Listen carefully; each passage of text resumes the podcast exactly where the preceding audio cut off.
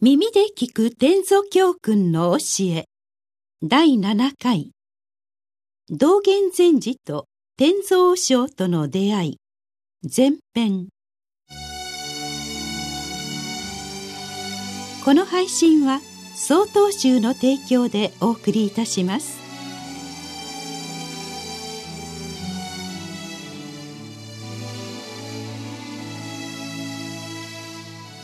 天祖教訓には道元禅師が中国で修行をされていた時に実際に現地の天祖と出会い対話したエピソードが盛り込まれています。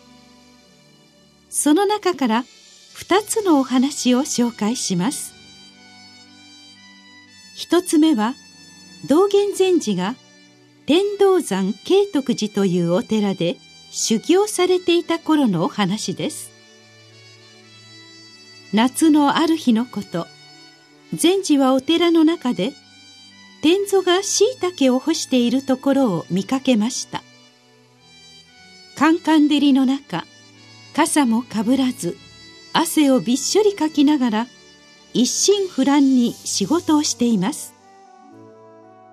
年の頃もだいぶ高齢のようで杖をつき背中もかなり曲がっています。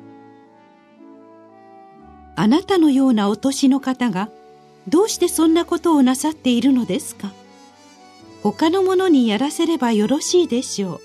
と道元禅師は質問しました。すると天祖は、他人がしたことは私がしたことにはならないですから、と答えました。これを聞いた道元禅師は、おっしゃる通りです。でも太陽がこんなに照っている時間にあえてなさらなくてもいいのではありませんか？と質問しました。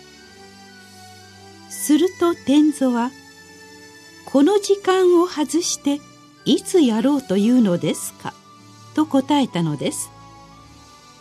これを聞いて言葉が出なかったと道元禅師は回想されています。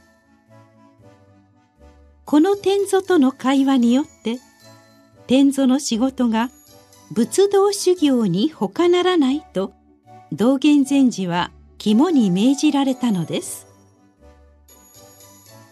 二つ目は道元禅師が中国の港に着かれて間もなくのお話です。すぐに上陸しないでしばらくの間停泊する船で生活されていました。ある時一人の年老いた僧侶が船にやってきて日本で採れた桑の実を買い求めました。道元禅師はお茶を差し上げながらお話をしました。聞けば僧侶は愛久王山高利寺というお寺の天祖でした。明日お寺では大きな行事があるので修行僧たちにおいしい料理を振る舞いたい。でも水豚の材料の桑の実がないので買いに来た。と天祖は話しました。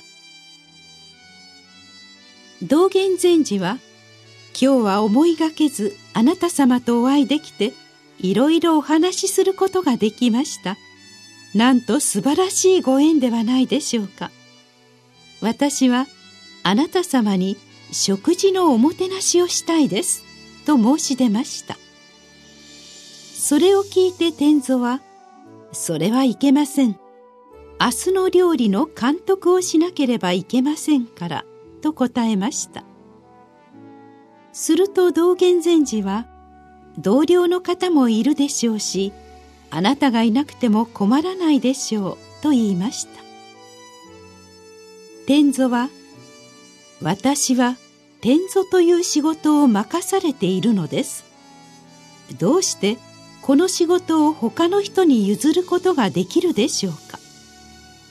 それに今日は外泊許可を受けていませんからと答えます。そこで道元禅師はあなたのようなお年の方が座禅修行をしたり先人が残した著作などを読んだりしないでどうして天蔵のような煩わしい仕事をひたすらに務めているのですか？一体どんな良いことがあるというのですか？と問いかけました。すると天蔵は大きな声で笑ったのでした。外国から来られたお方よ。あなたはまだ修行ということが分かっていないようだ。それに文字というのも知らないようだね。この言葉を聞いて道元禅師ははっと驚き恥ずかしくなったといいます。そこで道元禅師は「文字とは何でしょうか？修行とはどういうことなのでしょうか?」と質問しました。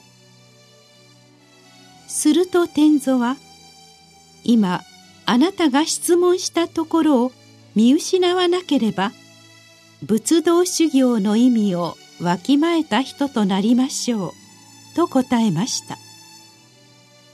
そしてもし私が言った意味がわからなかったら後日愛久王山にいらっしゃいとも言いました。